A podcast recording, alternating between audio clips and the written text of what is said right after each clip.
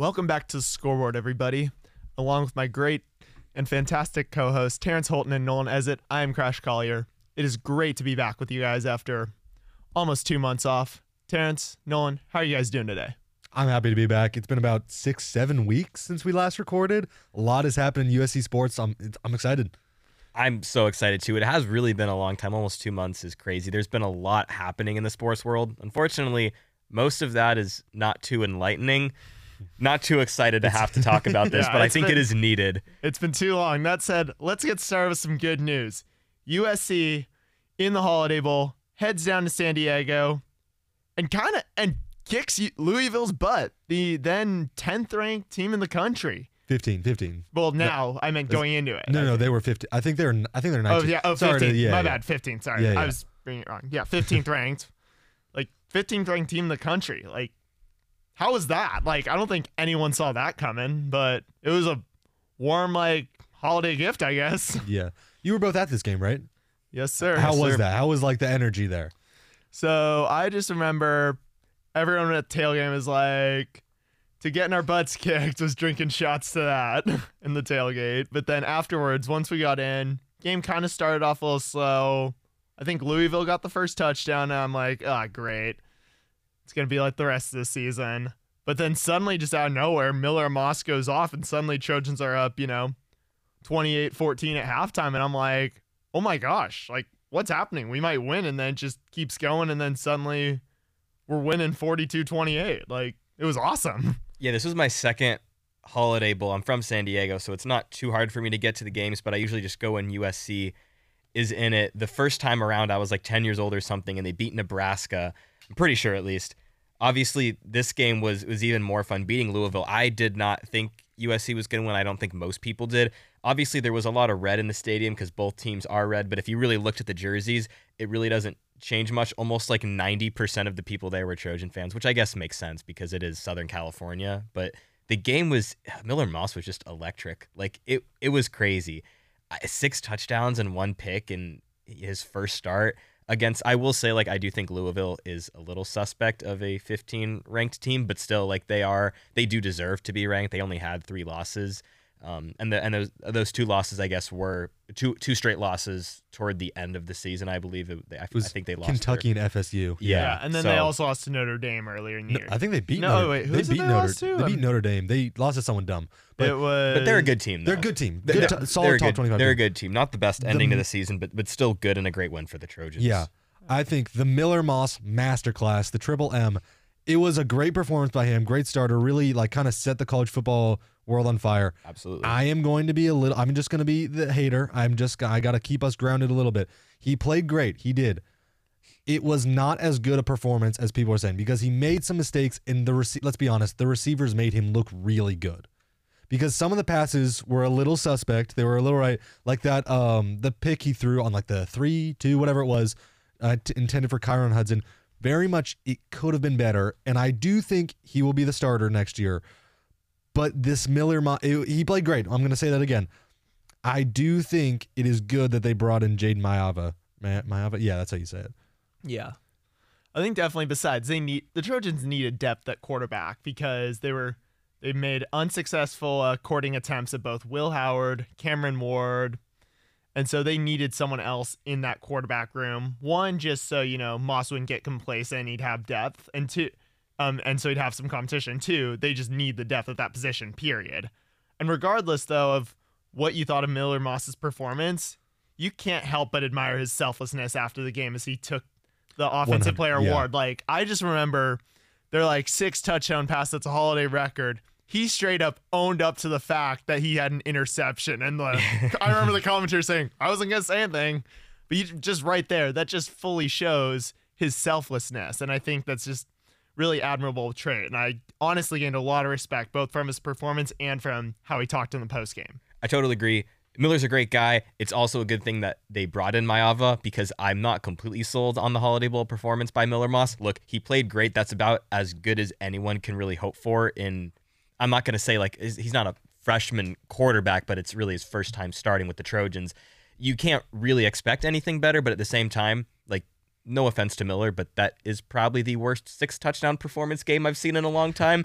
Uh, not not to make it seem like it was a bad performance. That was very much six, so. Uh, you throw six down, six touchdown passes. You did something right. you did It's something true, right, and he did a lot of things right. He also probably should have had more than one interception when he's throwing up those crazy passes. It's one thing if it's to like Tahj Washington and you know he's strategically placing the ball in the hands of someone who he knows can go up and catch that. When it's Makai Lemon and Ja'Kobi Lane who had half of their season catches in that one game.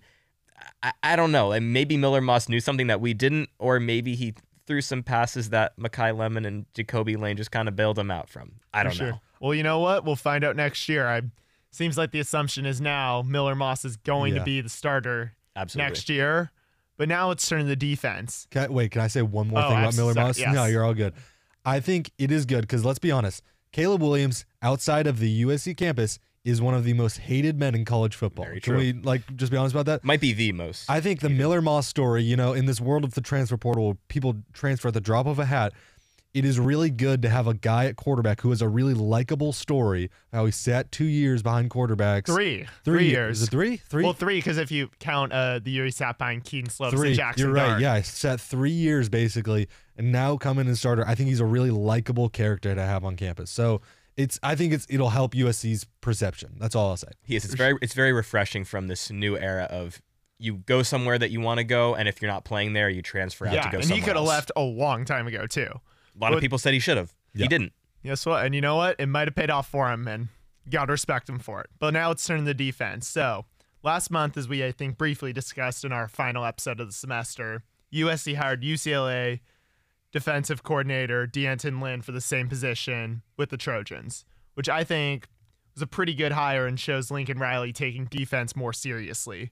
And then on top of that, Riley has brought in former North Dakota head coach Matt Entz, Doug Belk, the former associate head coach and defensive coordinator at Houston, Eric Henderson, and Eric Anderson, who was the run game coordinator and defensive line coach for the LA Rams. And then in addition, Sean Nua, who was a co-defensive coordinator, was the lone coach retained. So what do you think? What do you guys think of all these hires on the defense and just Riley just getting pretty serious? And let's face it, like even though we probably can't get the actual numbers, USC definitely spent a lot of money on defense this offseason. I like all these hires. I like that. First of all, the biggest name, of course, is the new head coach. Uh, I like that they weren't afraid to go crosstown, take D'Anton Lynn. D'Anton Lynn had a great season with UCLA. The only reason UCLA was really relevant was because of their defense. It's the reason UCLA beat the Trojans, although part of that was also that the Trojans didn't have a defense. So, so, so they made UCLA's offense look stout, but it, obviously wasn't. But I also like that, kind of like what you were saying before before we started uh, Crash. You know, going to kind of smaller schools, Mountain West schools, or other smaller schools, and finding those really good coaches, bring them on to obviously the biggest stage they've ever been on. I mean. You know, you're talking about going to North Dakota State, going to Houston's obviously a bigger one, but still going well, to smaller Hu- well, schools. Houston bringing was them in. also a different situation because Dana Holgorsen got fired, so naturally all the coaches were looking for jobs. But That's still, fair. but still, I think a good hire for it's sure. still a very good hire. Uh, Yeah. Uh, um. Yeah. Sorry, I didn't mean to interrupt. No. I, I, I'm pretty much done with my point. I, I just think it's it's good to to go to these smaller schools. If you think you can find a gem, find that gem because a lot of people aren't looking there. Everyone's looking at obviously the big names. Who a lot of times, if the big names are fired from a big school, what does that say about them? Like there, there's a reason why they were fired. Exactly, Alex Grinch. You know, we could talk for hours about about him, but there's a reason he was fired. But then you go to these smaller schools, and maybe they were fired, maybe you just brought them in, but there's there's not as many schools going after them, and I think that makes it easier to find a gem in one of those small schools. Mm-hmm. Yeah, so the hire I'm most excited about is Eric Henderson from the Rams. I mean, he's just a guy who ah, I don't remember the exact number. I believe he was 23 sacks from people not named Aaron Donald on the Rams. There's a bunch of random like schools they've been to. This guy is clearly really good at developing talent, and I also think the NFL kind of swagger that he embodies, which I saw Aaron Donald wearing a USC shirt. I think this whole connection with these big top NFL players is really going to help boost recruiting and like the defensive line, try and bulk up this D line. So I'm ex- I'm really excited about him. All these hires are great. I mean, the Matt Entz. I mean, he's won two national championships. Si- 16-11 in 16-11 during Yeah. his time in charge too. Phenomenal coach. Like, I mean, some said it was a lateral move. I don't really think so. I mean, you're moving from FCS to FBS, and Uh, those coaches do that all the time. Uh, Exactly. Eric, look at Eric. I'll give an example I know of. Case in point, Eric Morris was the head coach of Incarnate Word, got the OC offensive coordinator job at Washington State, was able to bring Cameron Ward with him to Wazoo. Year later, is now in charge at North Texas. So clearly helped him long term move up. So yeah, just Yeah, no, 100%. Yeah. So it could be the same thing. Maybe Entz is only here a year or two, but if he gets a head coaching job, either Power Five or Group of Five, that's definitely a step up for him. Yeah. That's I guess my point there. No, yeah. you know, you're 100% right. I, I think also Terence, like we were saying, Henderson. I think the biggest thing there, like you were saying, is recruiting. When you, I mean, obviously USC for a long time, their weak point has been defense. Even when you go before the Lincoln Riley era, there was a lot of times a very good offense. The defense was just never there for the Trojans. Defense is obviously the biggest need, and recruiting obviously is a big thing. It, Henderson, not only the connections that he has, but also the fact that he knows what it takes to be an NFL defensive player. He can, you know, he can tell mom and pop for someone in Texas that he's visiting to try to bring him over to USC. He's not just going to know how to make him a good college player. He's going to to help him with the traits that are going to translate to the Mhm. NFL, Yep. which coaches are going to see in film. And that's the biggest thing for the Trojans, I think, being able to appeal to all these guys and saying, you're not just going to be a starter, you're not just going to be good in college, you're actually going to be good in pros. And when the NFL draft comes by, head coaches are going to see that. Gotcha. And I think one one final thing I want to add before we move on to uh kind of the transfer portal tracking, which I think Terence you've been helping out with for Annenberg. So Mm-hmm. I'll let you really talk on that a lot. I think a lot of these coaches they have brought in, like three of the f- three of the five new um, coaches they brought in have won. Three of the five defensive coaches have won some sort of championship at some point during his career, their careers. Sean Nua won a Super Bowl. Eric Henderson has won a Super Bowl. Matt Entz, as I mentioned, has won two, and Matt Entz has won two FCS championships. So you've just got a lot of, you know, coaches who know what it takes at some level, whether they're a coach, player, regardless, who know what it takes to get to the top and hoist that trophy at the end of the journey. Yeah, 100%. All right, and now let's move to the uh, transfer portal. So, uh, Terence, since you've been helping out, what have you, in your kind of general thoughts on it? Yeah, so I think this is uh, a pretty decent transfer portal class. Uh, it's really defensive focused. There is only, I believe, two offensive players. No, three uh, offensive players coming in. Jaden Richardson from Tufts, D3, uh, as well as uh, Jaquavius Woody Marks, running back from Mississippi State, and probably the shining star of them all, Jayden Maiava, the uh, UNLV quarterback transfer who won Mountain West Freshman of the Year. But I really, the one I am most excited about is probably Kamari Ramsey, the UCLA safety transfer. Whereas a um, redshirt freshman, he was phenomenal for uh, UCLA. Him and there's a, another UCLA transfer, cornerback John Humphrey, uh, who D'Anton Lynn br- uh, brought with him. I mean, overall, I think the secondary will improve next year, and I'm excited about that. Yeah, absolutely. I think USC definitely will field a better defensive product, but I think it is going to take them time to adjust in this Big Ten, new look Big Ten conference that right now, until proven otherwise, seems like it's going to be dominated by Oregon and Ohio State. Yeah, I don't know. I mean, cornerbacks bringing in John Humphrey, Kamari Ramsey sounds a little bit like Marlon Humphrey and Jalen Ramsey to me. I don't know. I I- really, I really like that we were able to get Lynn to bring these guys in. Obviously, everywhere on the defensive end for the Trojans was a big need, but especially that secondary, there were so many holes in that secondary, mm-hmm. and and it really, and now obviously the the last standing, you know, cornerback and Bullock is gone. Like this was going to be atrocious if Lynn wasn't able to bring these guys in. Absolutely, yeah. I think then that's another thing. Lynn's also got a lot of NFL experience, and I think because he knows what it's like to have to see those guys, he knows how to develop guys to be ready for that NFL, especially because he used to Especially be coaching there. Yeah, he was a cornerback coach for the Baltimore Ravens for a while. Mhm. Yeah, another guy who I just think this is like a fun one to add on the defensive line. Put him next to Bear Alexander, Isaiah Raikes, the Texas A&M defensive line transfer, six foot three twenty. This is a big man. And I Oh. think he's just going to fill those gaps in the run that I think USC really had problems doing. Mm-hmm. Because I know D'Anton Lynn, one of his philosophies is he wants to bulk up. He wants these defensive linemen to be big. He wants to be big, fast, and strong. And I think that that is what they are doing now, adding in Raikes. Yeah, and I think that also um, goes back to what Lincoln Riley was saying about what he did, what he did like about USC's recruiting class. While it may not, the ranking may, may not been as high as people would have liked. I think the one thing you got to take away from that he said was, remember the headline quote of the LA Times was the quote large humans that they signed. His well, those were Lincoln's words. So They have we'll a see. lot- But I think that was probably part of uh, what how Lynn is trying to play defense here at USC.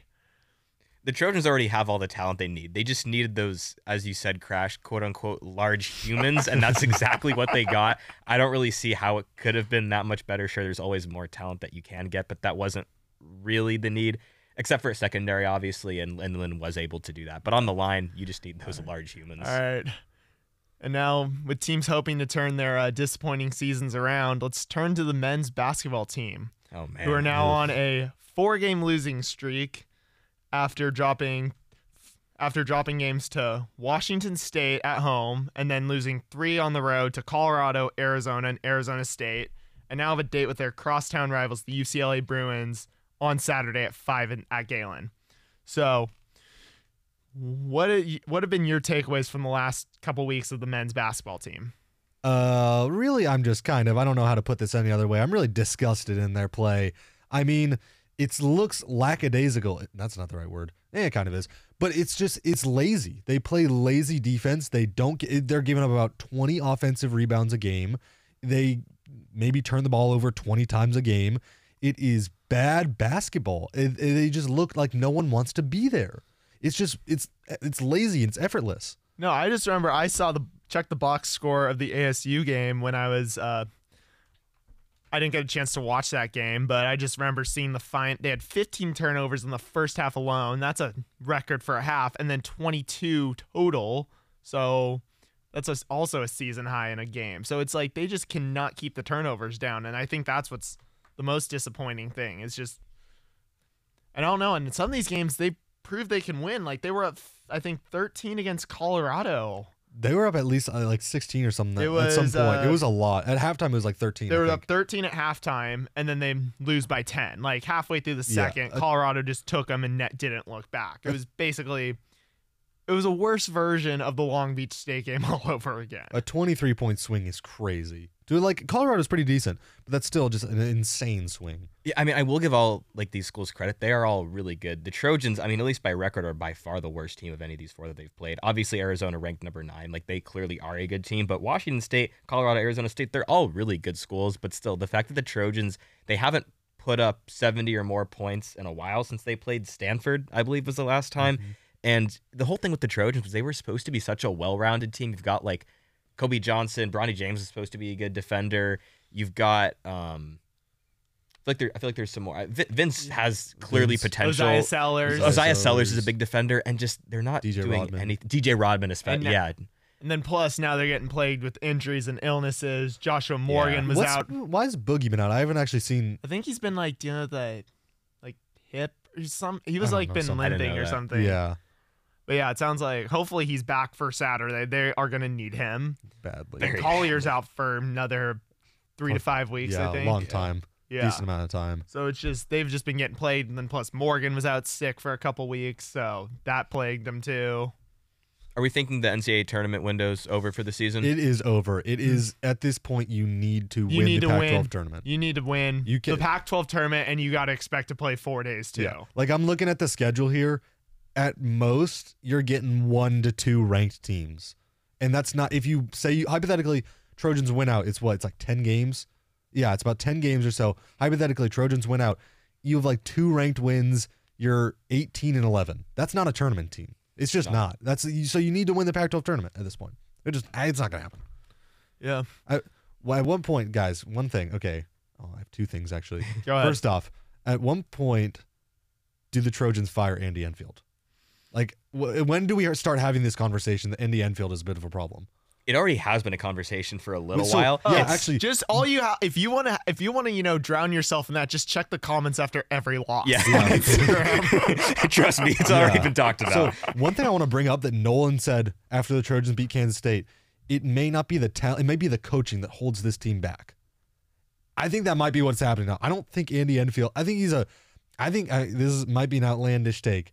I think Andy Enfield is the Mario Cristobal of college basketball. He can recruit like the best of them, but when it comes to coaching the actual game, eh, it's not that great. Totally agree. That's exactly what I would have said before the season started. His recruiting is great. His in-game adjustments and everything like that, not so great. What confuses the heck out of me though is that even when you look at how the Trojans played last year, they were so much better last year than this season, even though they have a way better roster this season. And that's where I don't know what's going wrong. And that's where I'm like a little hesitant to fire Enfield because I, I want to say just like give him another season, see what else he can do. It just makes no sense how with such I don't want to say such a lesser roster last season because the roster still was very good. You know, you got guys like Boogie Ellis, obviously, but with a better roster this season and with noticeably worse performance, I don't know how, how is it possible that this team is well below 500 when last season this was a tournament team. Yeah. I, I guess my one concern is that it just seems like something fans should be concerned about is just what is going on with the same issues year after year plaguing the team. My freshman year, missed free throws and turnovers. My sophomore year, missed free throws and turnovers. This year, do I need to say it again? Missed free throws and turnovers. It's it's bad. so yeah, that's I think what's disappointing to me is they get more. Ta- I mean, maybe last year's team wasn't as talented as my the team my freshman year, but this year's team is definitely. It seems like at least They it- should be no, better. it They just should. No, There's no just way that- going into it, everyone thought this was gonna be the be- most talented team that we've probably seen since you know the Bob Boyd days, possibly when it they might were be the most talented team. There's just no way. However, the problem they still have the same two problems that have been, you know, plaguing them for year for years, at Yeah. least since I've been here. Yeah, there's just no way though that like Reese Dixon Waters, Drew Peterson, and Tre White were that deciding factor that made this team great. I uh, great, me like decent in a tournament team. There's just no you can't convince me that the talent they have this year is not better than last year. It's absolutely better. You have another year of Boogie Ellis. You get Collier and Bronny for what You- Bronny's and Bronny's been getting better as the He's been- season he's goes been on. solid. Probably- yeah. Well, his defense has been good. He's a Still good needs to work on his shooting. He's yeah. a little inefficient shooting wise, but he's decent. But either way, your point, Terence, like absolutely, the talent this year is better, and there's nothing that will convince me otherwise. All And then- Wait, one other thing. Which one is more disappointing? The USC men's basketball team or the USC football team? At least the football team was above 500 all year, so I'm gonna go basketball. That's true. It's a really tough one. I, I have to say football though, just because people care so much more about it, and also because there were like you know there were championship talks about you know USC football. There, no one was saying USC basketball was going to win the championship, but Yeah, Football. I, I kind the of expectations seem to be kind of were implied to be up there, but I get what you're, but not explicitly. I like kind of agree with Nolan just because like they were preseason six, like Trojans were preseason six or something like that. I think it was six. and then Yeah, like. I mean, all the fans saw this kind of coming with the defense. I didn't think they'd be that bad. Don't get me wrong. I thought they'd go eleven and one, but they lost to good teams. So I, oh, it's tough. I'm gonna say the men's basketball team's worse. I'm gonna say yeah. Well, I'm here's my thing. Like, opponent. aside from that UCLA loss, there were a couple. I could have handled an eight and four regular season, assuming they were all like respectable Yeah, losses, not were- getting you know beating UCLA and not getting blown out by Notre Dame. Like that would have Yeah. been it.